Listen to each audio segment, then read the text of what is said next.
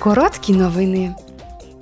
Завтра вранці під час пленарної сесії Європарламенту євродепутати обговорять результати грудневого саміту ЄС та поточні події з головою Європейської ради Шарлем Мішелем і головою Єврокомісії Урсулою фон дер Ляєн. На саміті особлива увага приділялася останнім подіям у війні Росії проти України та тому, як ЄС може допомогти Києву. Також завтра євродепутати оберуть нового заступника голови Європарламенту після звільнення з посади Єви Кайлі. У грудні Європарламент ухвалив рішення припинити її повноваження. Колишню віцеголову підозрюють у центрі корупційного скандалу. Бельгійська прокуратура звинувачує Кайлі у відмиванні грошей і приналежності до злочинної організації.